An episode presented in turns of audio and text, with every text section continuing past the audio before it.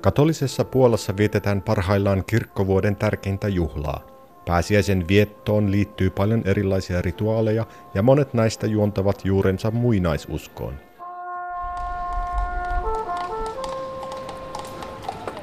Katolinen kirkko yritti vuosisatoja kitkeä pois pakanallisia tapoja, mutta joutui lopulta taipumaan ja sulauttamaan ne osaksi kirkollisia rituaalejaan.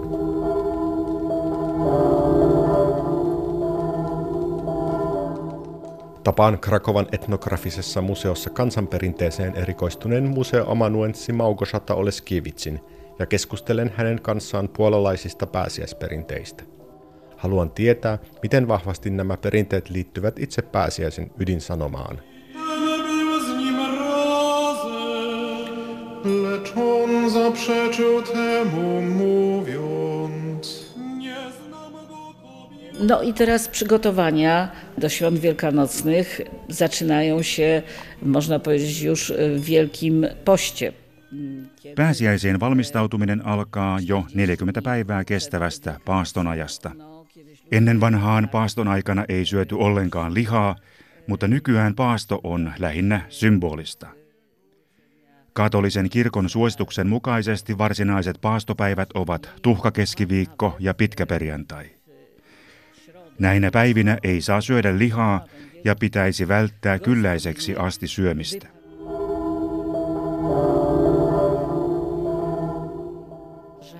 Garnki, e, żeby nawet odrobina tłuszczu Lisäksi monilla ystävilläni on tapana luopua paaston ajaksi yhdestä herkusta, esimerkiksi makeisista. Jos vertaamme esi-isiemme paaston ajan ruokavaliota nykyaikaan, niin minusta tuntuu, että kaikki on mennyt nyt hieman päälailleen. Tyypillisiä paastoruokia olivat aikaisemmin ruis- ja vehnäjauhoista valmistettu hapanvelli nimeltään zur sekä sillit. Nämä molemmat ovat nykyään monien puolalaisten, myös minun, lempiruokia ja niitä tarjoillaan usein erilaisissa juhlatilaisuuksissa – tietenkin hieman muunneltuina versioina. Lihasta on puolestaan tullut meille halpaa arkiruokaa.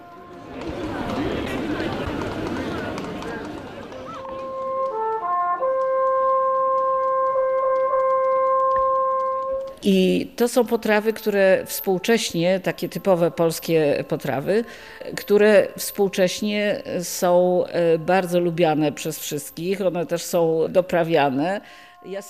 Paastoa edeltävä laskiaisviikko alkaa rasvatorstaina, jolloin ahmitaan munkkeja mahan täydeltä.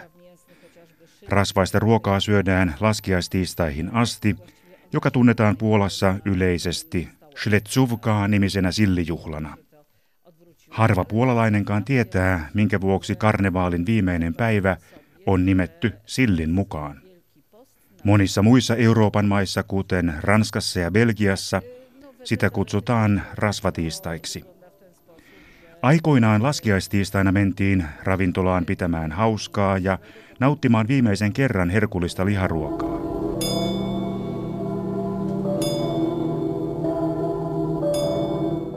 Tasan kello 12 yöllä liharuuat sekä juomalasit kerättiin pois ja sen jälkeen avattiin sillitynnyri.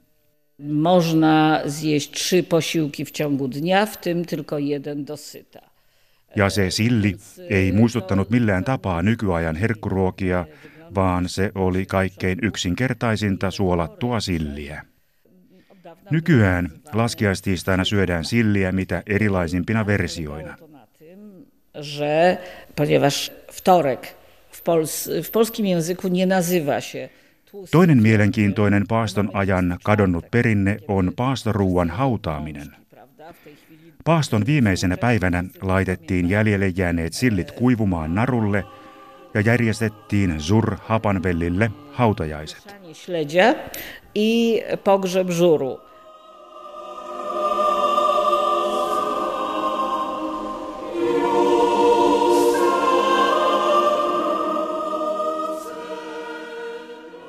Entä millaisia ovat itse pääsiäisviikkoon liittyvät perinteet? Pierwszym e, momentem, kiedy już myślimy o Wielkanocy, jest e, Niedziela Palmowa, która otwiera Palmusunnuntaista alkaa suureksi viikoksi kutsuttu pääsiäisviikko. Kansan parissa palmusunnuntaita kutsuttiin ennen pajusunnuntaiksi tai kukkivaksi sunnuntaiksi. Palmusunnuntaita varten valmistetaan tai ostetaan värikkäitä palmunoksia. Ennen vanhaan palmuksi riitti parilla väripaperilla koristellut pajunoksat, mutta nykyään niiden pitää olla todella näyttäviä, täynnä monenvärisiä kuivattuja kukkia. Przygotowywania tak zwanych palm. Ale proszę spojrzeć, e, tutaj mamy e, ścianę, gdzie... Ensiksi palmut käydään siunaamassa kirkossa ja sen jälkeen niillä virvotaan sukulaisia. Perinteinen virvonta loru menee näin.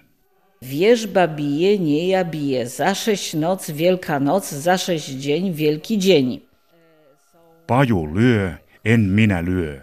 Viikon päästä koittaa suuri päivä. Kuuden yön päästä on pääsiäisyö.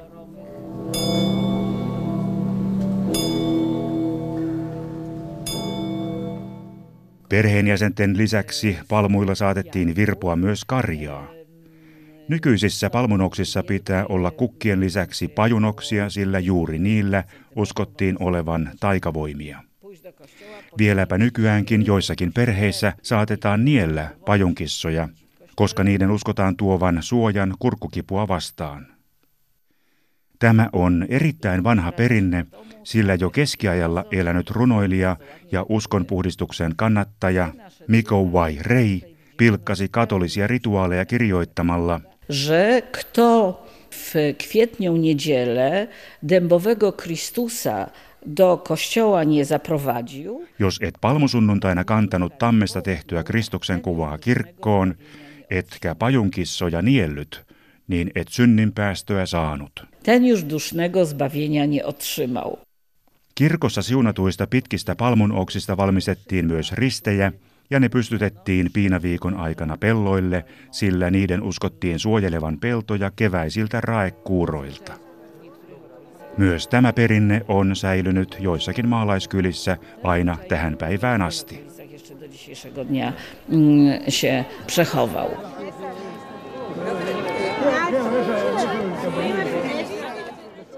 Myös tämän vuoden Euroviisujen Puolan edustaja luottaa kansanperinteistä nousevaan symboliikkaan – Kappaleen tekstissä ja musiikkivideolla esiintyvät tuli, vesi, keväinen viljapelto, kansallispuvut ja kukkaseppeleet. Folkrockia soittavan tulijayhtyeen puolankielisessä musiikkivideossa näkyy myös pellon laidassa seisova iso risti. Yhtiötä edustava levyyhtiö päätti kuitenkin poistaa sen kilpailuja varten tehdystä kaksikielisestä versiosta välttääkseen sääntöjen rikkomisen.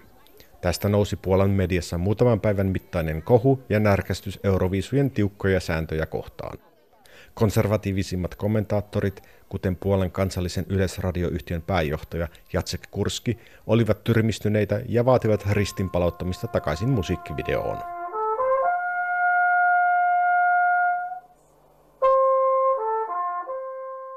Ruoalla on Puolassa ollut aina merkittävä rooli erilaisissa juhlatilaisuuksissa. Millaista symboliikkaa voidaan löytää pääsiäisruoan taustalta? bardzo wielu obrzędach i zwyczajach my możemy mm, dostrzec prawidłowość, że.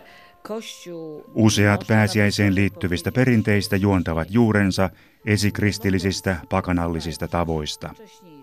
Katolinen kirkko ei pystynyt taistelemaan näitä perinteitä vastaan, vaan sovelsi ne omaan käyttöönsä. Pääsiäisen ajoittuminen melko tarkalleen kevään alkuun tuntuu minusta liian sopivalta ollakseen pelkkää sattumaa. Voidaankin sanoa, että luonto herää henkiin oltuaan pitkään kuolleena, samaan tapaan kuin Kristuksen ylösnousemus. Kaikki nämä pakanalliset perinteet, kuten pajunoksilla virpominen tai munien syöminen, voitiin ottaa osaksi kirkollista traditiota kunhan ensin hoidettiin siunausrituaalit kirkossa. Było zaadaptowaniem też tych zwyczajów, które w tym czasie e, Tärkein ylösnousemuksen symboli on tietenkin muna. Ulkoapäin kuolleelta näyttävä esine, jonka sisällä on uuden elämän alku. Krakovan etnografisen museon kokoelmissa on yli 8000 koristeltua pääsiäismunaa. Yksinkertaisimmat näistä ovat yhdellä värillä värjättyjä krashanek-munia. Pisanek-munat ovat puolestaan käsin koristeltuja monen värisiä käsityöosaamisen taidon näytteitä. No ale tutaj ta palma została poświęcona, więc jakby... Pisanek-munien tarkoitus vastaa nykyisiä pääsiäiskortteja, sillä muniin kirjoitettiin usein erilaisia tekstejä. Ne saattoivat olla pääsiäistervehdyksiä tai muunlaisia toivotuksia. Munaan on esimerkiksi kirjoitettu Anna suukko, niin annan munan. mamy, prawda? Ale tutaj daj buzi, dam pisankę, prawda? Chrystus krzyżową śmiercią wysłużył łaskę nam. Otworzył dla nas niebo. No i koniec Wielkiego Postu przychodzi święto i Wielka sobota. Mm, zwyczaj święcenia e, w kościele Lankalauantaina mennään ruokakorien kanssa kirkkoon siunaamaan sunnuntaina tarjoltava ruoka.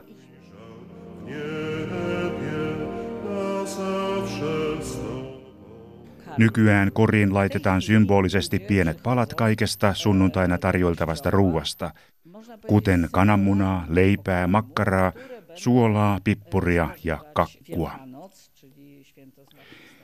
Pääsiäissunnuntain ruokapöydän piti olla monipuolinen, jotta tuleva satokausi olisi myös mahdollisimman runsas.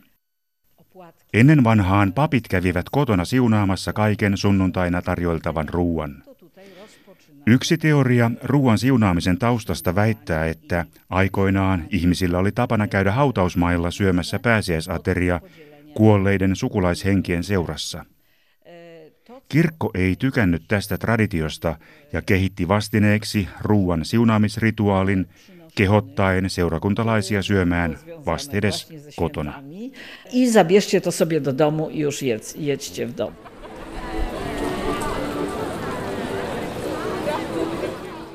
Vaikka kirkot ovat kyllä täynnä pääsiäisenä, niin aktiivisesti kirkossa käyvien määrä on pysytellyt alle 40 prosentin.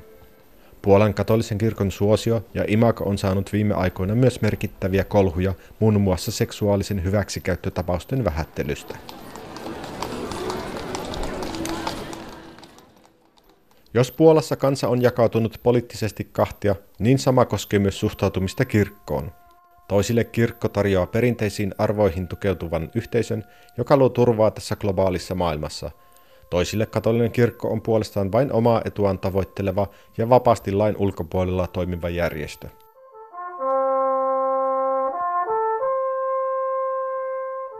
Puolalaisten poleemista suhtautumista kirkkoon kuvaa hyvin viime vuoden suurin elokuvatapaus Claire.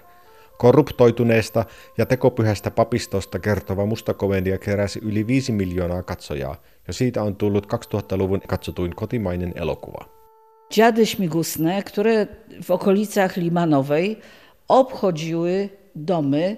Byli to zawsze mężczyźni, Pääsiäismaanantaina vietetään niin sanottua Smigus Dingus-juhlaa. Ennen vanhaan olkiukoiksi ja akoiksi naamioituneet miehet kulkivat kylällä ovelta ovelle. Oudosti äänehdellen ja tanssien he toivottivat talon väelle onnea tulevaan satokauteen. Lahjaksi he saivat munan, jonka jälkeen molemmat osapuolet heittivät vettä toistensa päälle. Olkipukuihin pukeutuneet, tuonpuoleisia henkiolentoja muistuttavat otukset symboloivat asuillaan hedelmällisyyttä ja rikkautta. Heittämällä vettä toivotettiin puolestaan hyvää tulevaa satokautta sekä kyläläisten terveyttä. Tästä perinteestä on nykypäivään säilynyt ainoastaan veden heittäminen toisten päälle Erityisesti nuoret pojat heittelevät vettä tyttöjen ylle.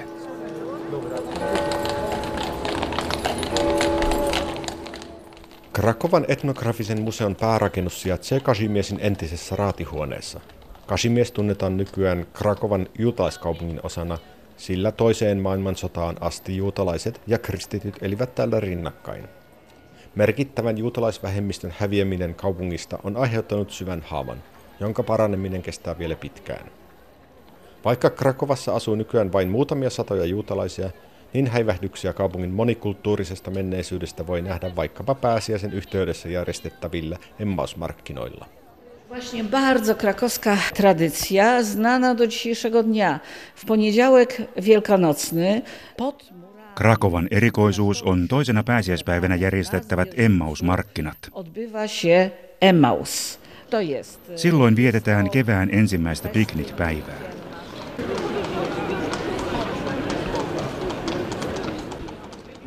Krakovan keskustasta lähtee värikäs juhlakulkue, jonka päämääränä on Schwirtzinietsin kaupunginosassa sijaitseva Norbertaanin sisarten naisluostari.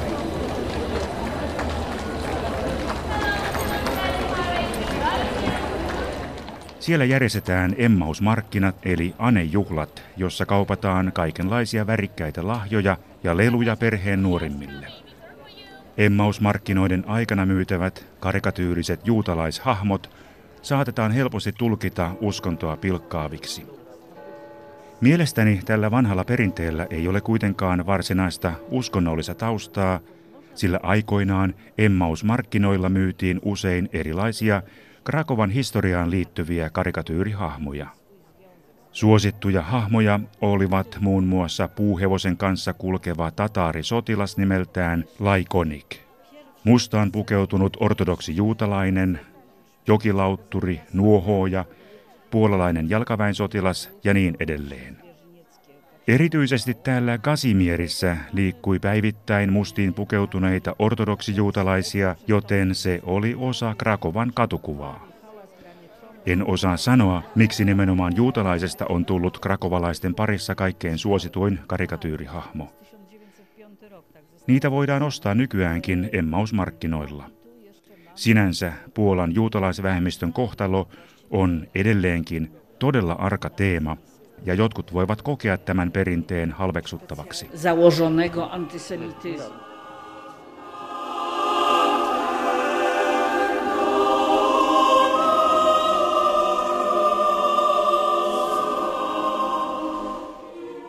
Puolan valtio ratifioi noin 20 vuotta sitten katolisen kirkon virallista asemaa lujittavan valtiosopimuksen, eli konkordaatin.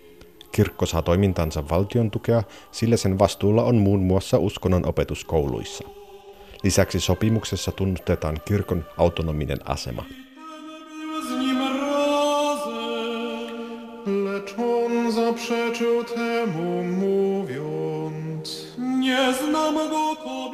Viimeisen 20 vuoden aikana ei yksikään hallitus ole uskaltanut kyseenalaistaa tätä sopimusta.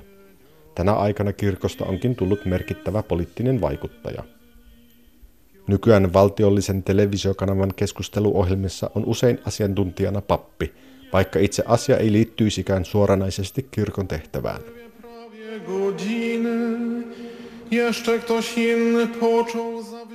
Monien tutkimusten mukaan jopa puolet kansalaisista on sitä mieltä, että kirkko on liian aktiivinen päivän politiikassa, ja se suosii selkeästi yhtä puoluetta. Konservatiivisen laki- ja oikeuspuolueen ja katolisen kirkon suhdetta kuvaa hyvin huhtikuun alussa alkanut opettajien suurlakko. Palkankorotuksia ajava lakko ajoitettiin tarkoituksella peruskoulun päättökoen viikolle, mutta sillä ei onnistuttu murtamaan hallituksen tiukkaa linjaa. Valtakunnalliset kokeet saatiin hoidettua sujuvasti vapaaehtoisten valvojien avulla, ja heidän joukossaan oli paljon pappeja, uskonnon opettajia ja nunnia. Mikäli neuvottelutuloksiin ei päästä pian, niin opettajien lakko jatkuu myös pääsiäisen jälkeen.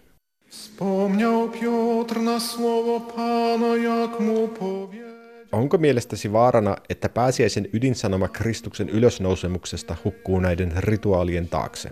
My tutaj na tej wystawie poświęconej obrzędowości wiosennej Minun tutkimukseni kohdistuvat lähinnä sen aikaiseen kansankulttuuriin – jolloin yhteisöt olivat hyvin tiiviitä ja ihmisillä oli yhteinen maailmankatsomus.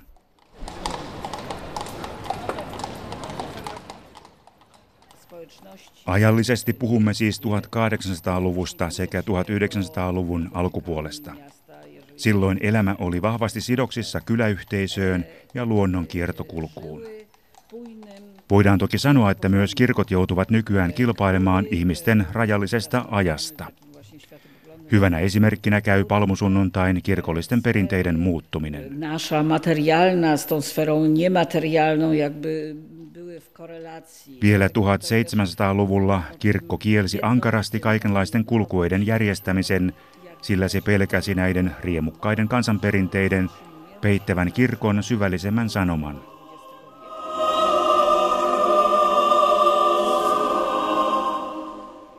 Nyt näihin perinteisiin ollaan palaamassa ja monissa seurakunnissa järjestetään lapsille palmuntekokilpailuja tai kulkueita, joissa Jeesusta esittävä näyttelijä ratsastaa aidolla aasilla.